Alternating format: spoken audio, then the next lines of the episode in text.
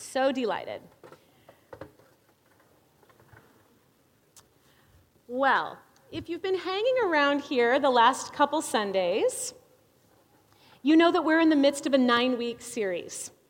And our series is overviewing the genres, the different purposes, some of the movement of the Bible. And as we've been moving through this, we've decided that we're going to call the series Let There Be Light.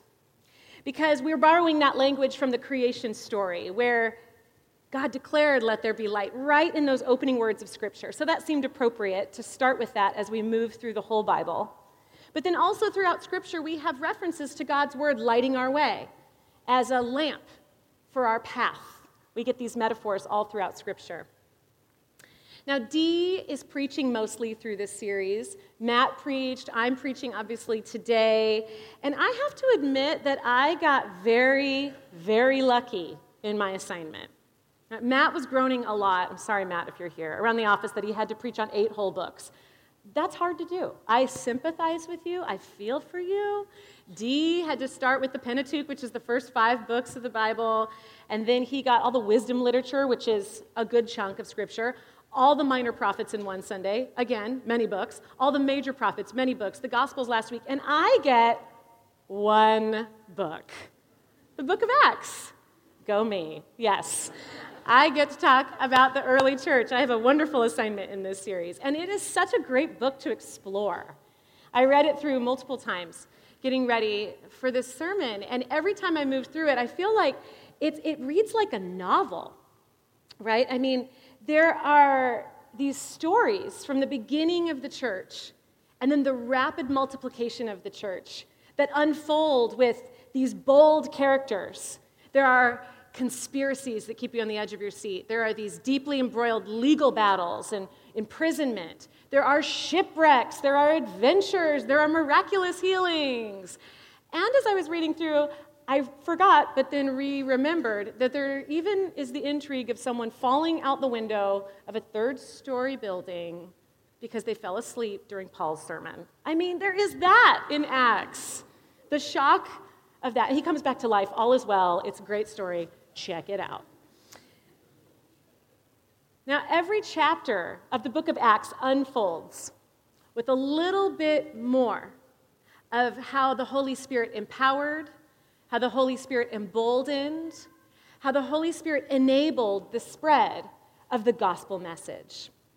Now, Dee walked us last week through the Gospels, and he emphasized in his message the core message of the Gospels that Jesus' message compels us to move away from legalism and toward love, toward a full bodied love of God that uses our heart, our soul, our mind, our strength, and to use that love to propel us to love those around us. It's the core message of the gospel. And the invitation that he gave us last week, it's the invitation of the gospel, is to allow ourselves to be fully used by God to allow God to be at the center of our life so that everything that comes out of us is a movement of God. This is this great and beautiful mystery of how we get to live as the people of God. Now, Dee covered the Gospels as a whole. And what I'd like to do this morning is jump back to the Gospels for a minute before we move into Acts and take a look specifically at the book of Luke. Now, Luke and Acts are both written by Luke. And even though our Bible has it set up where there's the book of John in between Luke and Acts, um, we're going to read them, kind of consider them as a part one and a part two. That they're the same author writing about the same time period. And we're going to talk about how Luke flows into Acts. Luke is an account of Jesus' ministry, while Acts is an account of Paul and Peter's ministry. Luke effectively talks about the life of Christ, but moves into Acts where we have the bridge from the life of Christ to the life of the church. That's what Acts does. Now, in the last chapter of Luke, we want to pay attention to what's going on there because it's the bridge chapter. So, in the last chapter of Luke, Jesus appears to his closest friends, his disciples, after his resurrection. They naturally are terrified. They don't understand what's going on. They just watched him be killed. They've heard rumors, likely, of the resurrection. He's standing in front of them. And they're freaked out. So they ask him to prove that he is Jesus Christ. And to prove that, he quotes to them some scripture. And he speaks these words to them. He says, This is what I told you all when I was still with you that everything is going to be fulfilled that was written about me in the law of the prophets, that was written to me in the law of Moses, that was written about me in the Psalms. And as he says these words to them, as he recalls to them that he's been written about in the scriptures that they know well and have hidden away in their heart, something really cool begins to happen. Light bulbs begin to turn on for them. They're starting to connect these Hebrew scriptures, these prophecies, with the life of Jesus standing in front of them. They knew before that Jesus was the one they were waiting for. They knew that Jesus was the fulfillment of these scriptures.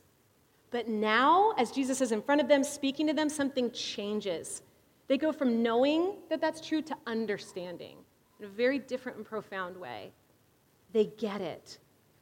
Jesus is the long awaited for Messiah, the one in whose name sins would be forgiven, the one in whose name preaching would take place in every nation across the earth. He goes on to tell them something about them. He says, You all are witnesses of these things. And I am going to send you what my father has promised, but I want you to stay in the city, stay put, stay here, until you have been clothed with power from on high. Now, he's alluding, of course, to the gift of the Holy Spirit. Again, they've heard a little bit about this. It's probably a concept that they know that they're going to be receiving this Spirit of God, but it's not yet something that they understand in a deep way.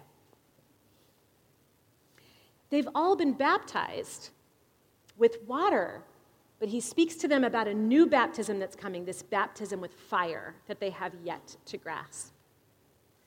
And as he's talking about these things, he then, right before their eyes, is taken up to heaven. And the disciples, who are, I imagine, nonstop talking about the crazy things that have just taken place in their lives, rush back to the center of Jerusalem, where they faithfully go to the temple to worship as they've been trained to do. Now, that's how the book of Luke closes. And the author of Luke, Luke, begins Acts in a similar way. The way that Luke opens up the book of Acts is by Jesus showing up again to the disciples. So we have a repeat. So it's like we're returning to the scene. Jesus comes and he appears to his disciples. And we learn in the book of Acts that he ends up being with them for 40 days. And again, he refers to the Holy Spirit and he tells them, Don't leave, wait for the gift. The baptism by fire is coming. And just before Jesus ascends up to heaven, we get these words in Acts. He tells them, You all are going to receive power when the Holy Spirit comes upon you. And you will be my witnesses in Jerusalem, and then to Judea and Samaria, and from there to the ends of the earth. He says, You are going to receive power when the Spirit comes on you. You're going to be my witnesses here in Jerusalem, then to Judea and Samaria, and then to the ends of the earth. Now, the sermon is called the scattered church, and the notion of the church being a scattered church to the ends of the earth starts right there, right there in the words that Jesus is speaking. It's a promise that Jesus gives that the church is going to be guided by the Holy Spirit, that the church is going to grow, and that we all are going to be witnesses to and of everything that the Spirit is doing. Now, we often hear the early church referred to. And Acts tells us the story of these first Christians, these early Christians. We get little snapshots along the way of their house churches, of their small gatherings, of how they continued to move and meet. And Jesus has just left for heaven. The believers are gathering, they're trying to make sense of his message, make it more tangible. What does it look like to worship as a community now that Jesus has left? How do we put his message into the practice of our everyday lives? And Luke is writing his book uh, in the middle of the first century, right around the 60s. So Jesus was born only 60 years before that. He died 30 years before that. So the book begins with essentially right around the middle of the 30s of the first century. And, and it shows the time moving up to just the 60s. So we are only looking at a 30 year span of time in the book of Acts. 30 years. That is not a long time. And yet we see throughout Acts how quickly, in those 30 years, how vastly the church spread. And in the verses that were read for us by Tyler in chapter 8, we learn of the first big scatter of the church. We learn uh, that something very massive happens. Stephen has been martyred just before the section that Tyler read. And the moment that that happens, persecution breaks out. The followers of Jesus know that they likely could face the same fate as Stephen. And they are likely to receive that fate at the hands of Saul, who becomes Paul, same person. And so, Philip the evangelist, different than Philip the disciple, but Philip the evangelist, he takes off. And he goes to Samaria, to a population that is not well favored by the Jews. And he spends his time there. And as we read the story of what happens with Philip following the stoning of Stephen, Philip takes off to Samaria. From that point on, that sets the trajectory for the whole rest of the book of Acts. People go, they get on the move. First, as Jesus promised, oh, hold off on that for just a minute, Amechi. You're good. You were anticipating. You were so close. So, um, first, they go to Judea and Samaria. Just as Jesus has promised, that's where they start regions inhabited by Jews and by Jewish descendants. And then from there, they keep going. They go to, quote, the ends of the earth. They go to minister to the Gentile people, the non Jewish people that inhabit the regions that today we know of as Greece, Turkey, Italy, Iraq, Syria, Saudi Arabia. It's a tremendous spread in just 30 years, especially when you consider that this is not by planes, trains, and automobile. It was by, uh, by feet and by boat. So I thought it might be an interesting thing since it is uh, Church Family Month, to act this out a little bit and to incorporate some of our kids and our teens. So, Larry, if you would hit the lights, we need it a bit brighter in here. If you look around the room, I want you to see the city names that are up. And I want you to use your imagination that these city names are actually where the cities are located. Cyprus, way over there. Cyprus, Lystra over there. We've got Iconium. We have Samaria over here. But these are the cities, and not all of them. It's just 20 of them. I had to stop at 20. I could not have all the volunteers help me for all the cities that are listed in Acts. But these are just 20 of the places in which the gospel scattered to, spread to. And so I'm wondering if I could have Nico help me get 20 teen or kid volunteers. If you're a kid who wants to volunteer and you can't yet read, bring a friend with you, okay? So come on up, 20. Come on up, come on up, come on up. And we'll put you, if there's more than 20, we'll put you in groups. All right, this is exciting. Line up up here. This is so fun. I'm loving it already. Um, they can shoot. Yeah, hold on, hold on, hold on. Okay, I'm going to come up here so I can see everything. Nico, will you make sure there's enough people? Wait, don't pick yet. Don't pick yet. Don't pick yet. Okay. Do we have 20? Nine more. We can have adults too. Come on. Yeah. Come on up. George, I see you. Oh, no, you don't want to come. Okay. Right there, Naomi? Oh, four more?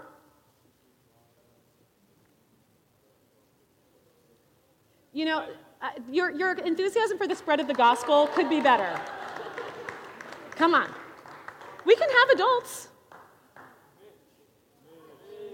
The longer you wait, the longer the sermon goes. Thank you, Kelsey. Thank you. Okay. So, what is going to happen is that each of our volunteers are like a missionary, like an early disciple. And they're going to be traveling to one of the cities that the gospel spread to. Now, would you help me here? Would you give me this box? You can even take a prop from Bible Times with you if you want, but just just one, okay? Just one. All right. So, um, music, please. As the music starts, maybe you'll recognize the song. It's about the church, one of my old old time faves. Ready? Come get your place and go.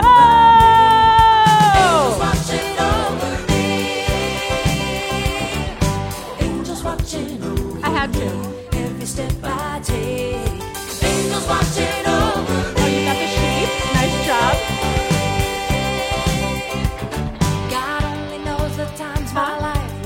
go. Scatter.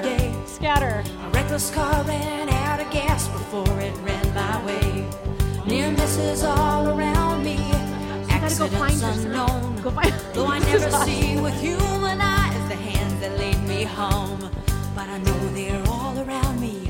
Oh, all Oh, I've got one more. Oh, is you? night. When the enemy is closing in, I know sometimes they fight to keep my feet from falling. I'll never turn away. What's protecting me, then you're gonna hear me say, Everybody. God has angels watching over me. Every All right. move I make. You turn it down just a Angels watching over me.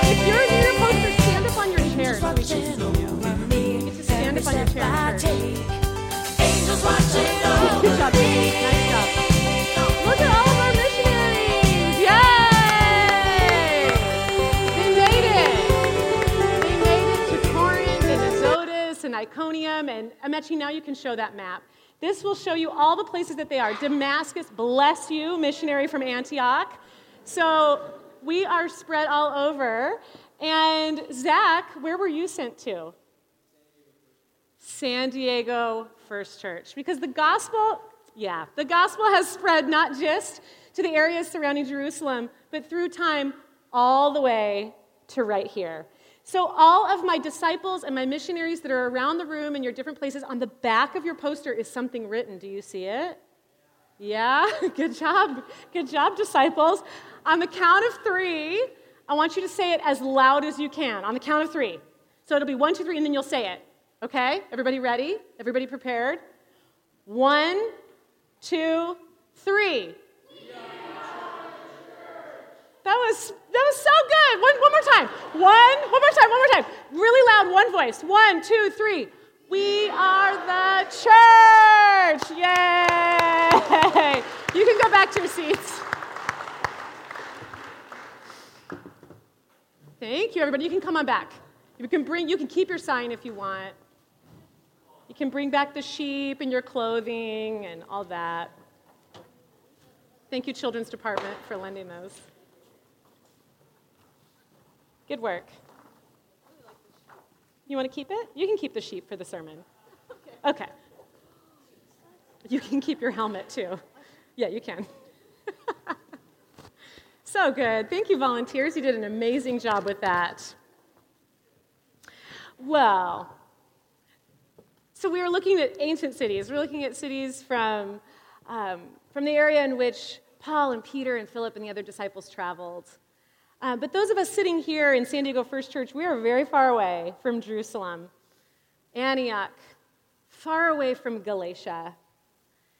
But we, sitting right here, we are the products of the scattered church. We are the church that exists far, far, far away from where the church began.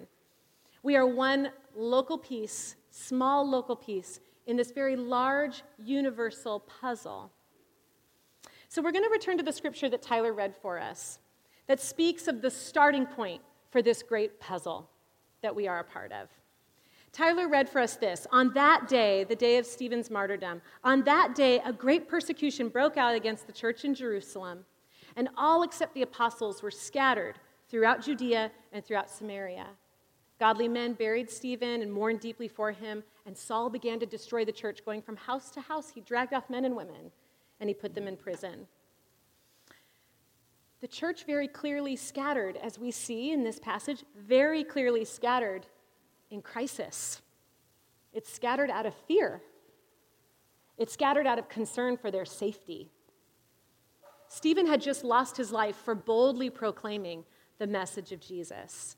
And the disciples were horrified, certainly, by what had happened to their friend, their brother, by what they had witnessed. But they were not going to stop spreading the good news. That wasn't an option. Most of them, to be sure, were prepared to meet a similar fate.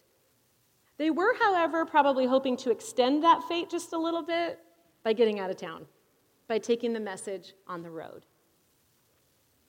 The passage makes something very plain to us that the spark that sent the disciples off and running, the catalyst that grew the church with the message of Christ far beyond Jerusalem, the spark, the catalyst, was the persecution of Stephen.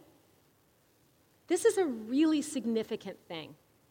Something so awful, something gruesome and scary, had this end to it that nobody would have predicted.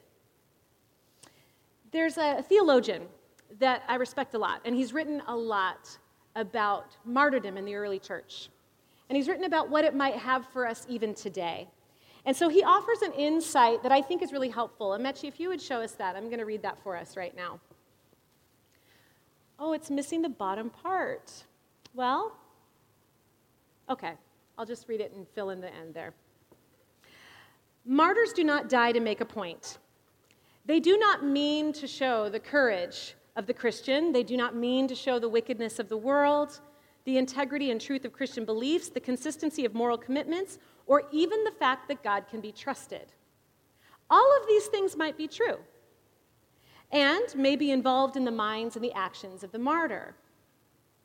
Martyrs do not mean to clarify for the nations the difference between the courage and foolishness, nor to show the true meaning of responsibility. Martyrs do not mean to do any of these things. And this is the important part. It's the part you can't see, so you're going to grasp it right here. Martyrs don't mean to do any of these things. What they mean to do is the very meaning that their lives and their deaths are given by God. The only thing they mean is the meaning that their lives and deaths are given by God. As I consider what we might apply to our everyday lives from the life of Stephen and the church in Acts, this quote actually feels real helpful to me. It feels hopeful to me. And here's why. Because while there are so many different things that you could marvel at throughout the book of Acts, you can't help but see that there's this constant sort of fracturing and splintering of the church. Christians keep breaking away to form new groups. And yes, they are breaking away because they're enthusiastic about the gospel. But they're also breaking away out of necessity to survive because they face peril.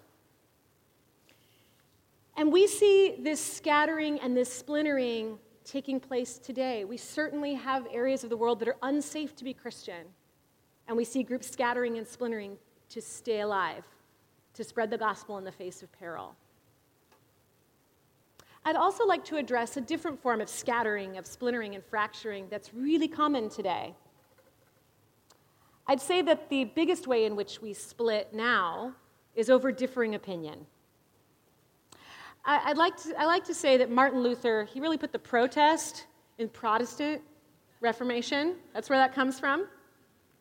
He wanted to reform the Catholic Church, and he did it by protesting some things that he thought should change. And with that, we have sort of our first denomination, our first break off from this mother church to form something different over differing opinions.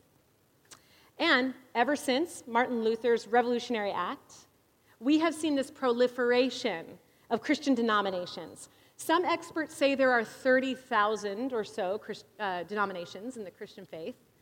Others say that's not possible at all. There's only 9,000. However, you slice that, there is a lot of Christian denominations out there. It's in the thousands for sure.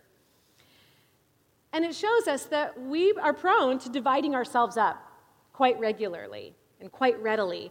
And, and I don't think that that concerns everybody, but I do hear often that this causes people great concern. The young adults that I work with so often have a hard time embracing the church that seems split to them in so many ways. And I love our denominational heritage, and I really appreciate what the Church of the Nazarene has given me, and I appreciate its roots and why it began and why it broke off. But I think that that can be confusing a bit to us. Aren't we one body?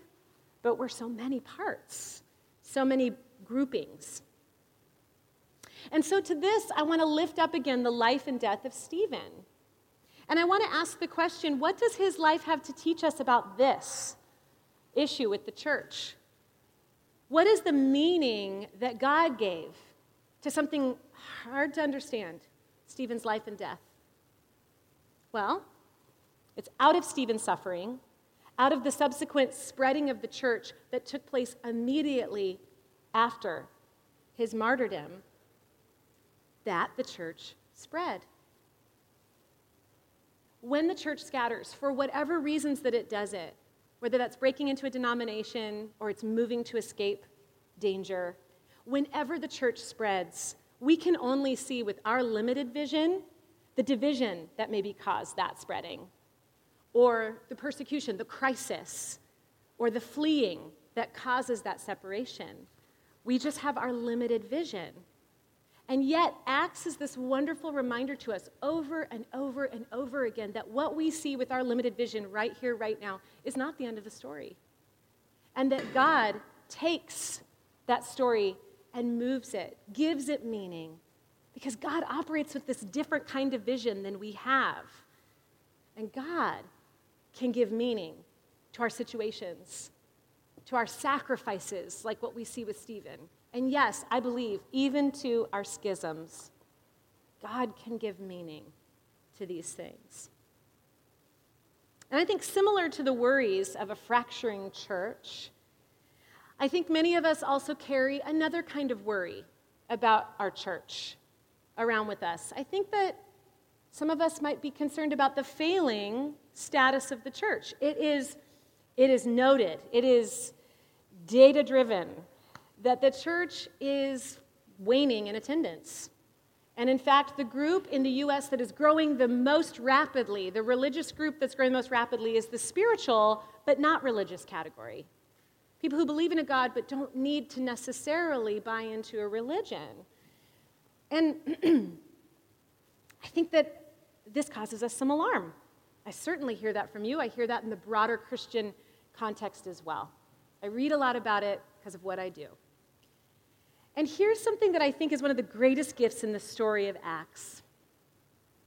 We see over and over and over again in all of those chapters that nothing, absolutely nothing, gets in the way of the spread of the gospel. Amen? Nothing. Acts is full of persecution, full of opposition, full of danger, violent storms, famine. And yet, it's in the 30 year history of Acts that we see the church spread so rapidly. And so, I want us to take a deep breath if we're worried about the church and step into the flow of God's time, step into the flow of God's rhythm. For God exists beyond time, before time, outside of it. And we can't exactly know the mind and ways of God. In fact, I take such immense comfort in words that Paul, the converted disciple who did most of the travel to all of these places around the room, Paul writes in a letter to the church in Colossia these words. So I want to I wanna lift these up to you this morning. He says, Jesus Christ is the image of the invisible God the firstborn over all creation, for in him all things were made. Through heaven and on earth, visible and invisible, whether thrones or powers or rulers or authorities. And all things have been created through Christ and for Christ. Christ is before all things, and in him, every single thing holds together. And here's, here's the kicker of the whole thing. And Christ is the head of the body, Christ is the head of the church. Amen? Yeah. Now, I work here. I work for you all. I'm employed by the church. I am in no way the head of the church. And Dee's not here, and I would say it even if he was. He's not the head of the church either. And the leaders of the most influential or largest churches, theologians, deep thinkers, elders, deacons, they are not the head of the church. Christ alone is the head of the church. Christ is in charge of what's happening with it and where it's going and how it's growing. And the gospel cannot be stopped. It cannot be. I fear that we as Christians in general get more caught up in worry about the state of the church than actually being the church, just getting about doing the stuff that churches do. And so, again, the church in Acts has so much to teach us about what it looks like to be and live the church. It's so easy, I think, to romanticize the early church, you know, to, to look back on it wistfully. Oh, we could only live like them, or to say that the early church is an ideal that we simply can't attain anymore. And I don't buy that. I really don't. I don't think that we right here in this room are all that far off at all from the early church. And you might be thinking, really, Melissa?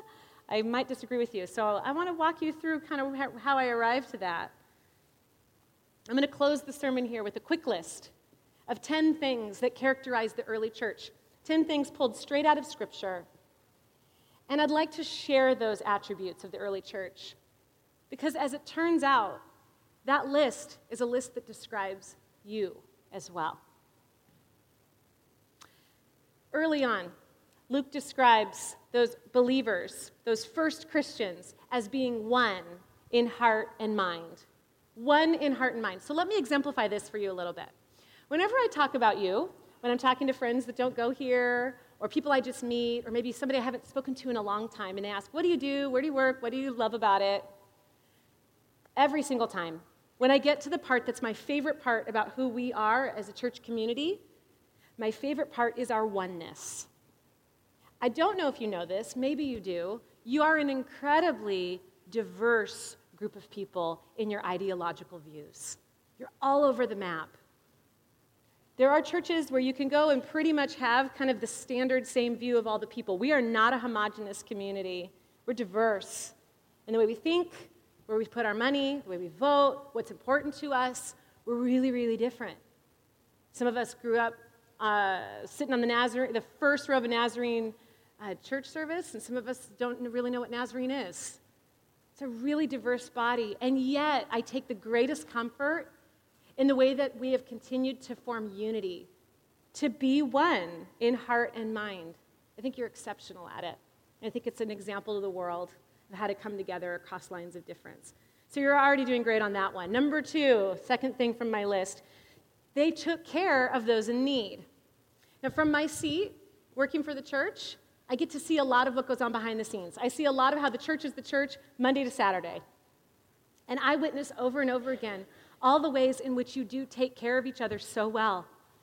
There is not one baby that's born in this place that uh, that family doesn't get a meal, like a lot of meals. And you're visited in the hospital. I watch you pay other people's rent and house people. I hear you call the church and ask, hey, I've got a bit of extra money. Who needs it around the world? What do I need to do to get rid of this extra stuff that I have? I watch you advocate for better care for the poor through our policies and systems. Over and over and over again, you are taking care of people in need. That is what the early church did. That is what this church is about. Number three, it says that the early church, the earliest believers, were filled with joy. Now, if you need proof of this, I will offer you the church survey we gave you a couple years ago. It was a survey from the Church of the Nazarene headquarters, and one of the questions was My church is full of joy. And you know what we got on that? 98%. So, A plus, we are filled with joy. Good job, just like the early church. Number four, it says that the early church was led by the Holy Spirit. Again, I get the privilege of interacting with you all all week long and hearing how God's moving you, how God's leading you, it's so evident to me that your faith is deepening, that you're maturing, that you're being obedient to the things that the Spirit is asking. It's so evident. Now, I'll go a bit quicker with my list. Number five, they were challenged by religious authorities, the early church, and they challenged right back when they felt that it was necessary. We've been there, we do this. Six, they had to work out issues of inclusiveness. Who belongs? Who comes? Who goes? Who stays? Isn't the church working out issues of inclusiveness constantly? The next one disputes were happening between key leaders about real leadership issues. In fact, Paul and Barnabas split ways because they couldn't agree. That happens here too. We argue among ourselves about the best ways to lead. Next, the church strengthened in faith and numbers. We see that happening here. People were healed. We witnessed this happening here and the church universal. And last but not least, people fell asleep in sermons, and that does happen here too. so, see, we are not that far off from this romantic ideal of the early church. The early church looks a lot like us. And so, to keep you from falling asleep in the sermon, we're going to wrap this up right now, okay? That list of the early church describes you, describes us. We are absolutely right now wrestling with questions of inclusion and questions of leadership. We are the church just as earnest and compassionate as those early believers were. And Christ is still, Christ has always been, and Christ will always be the head of the church. Praise God. This diverse, beautiful, imperfect, scattered church. Pray with me. God, we look to you as the head of the church, and we thank you so much that its success does not rest on our shoulders, and that the things that seem to threaten it do not need to cause us fear. That what you have asked from us is faithful witness and faithful response. And so we pray to be people of faithful witness and faithful response. We pray to not be daunted, but to be faithfully moving in the direction that you've called us. Your Holy Spirit that was given to your earliest disciples is the same Spirit that lives and moves among us today. Help us tune our ears and tune our hearts to hear you. Help us be bold and obedient to the directions in which you are leading us, whether we understand where those directions go or not. Help us, God, to trust that it is you that gives the meaning to our lives. We don't have to make that up, you do. So, God, we give ourselves to you. We give our local church here to you. We give the church universal to you. Move in us and use us as you have been doing from the very beginning. It's in your name, Jesus, that we pray. Amen.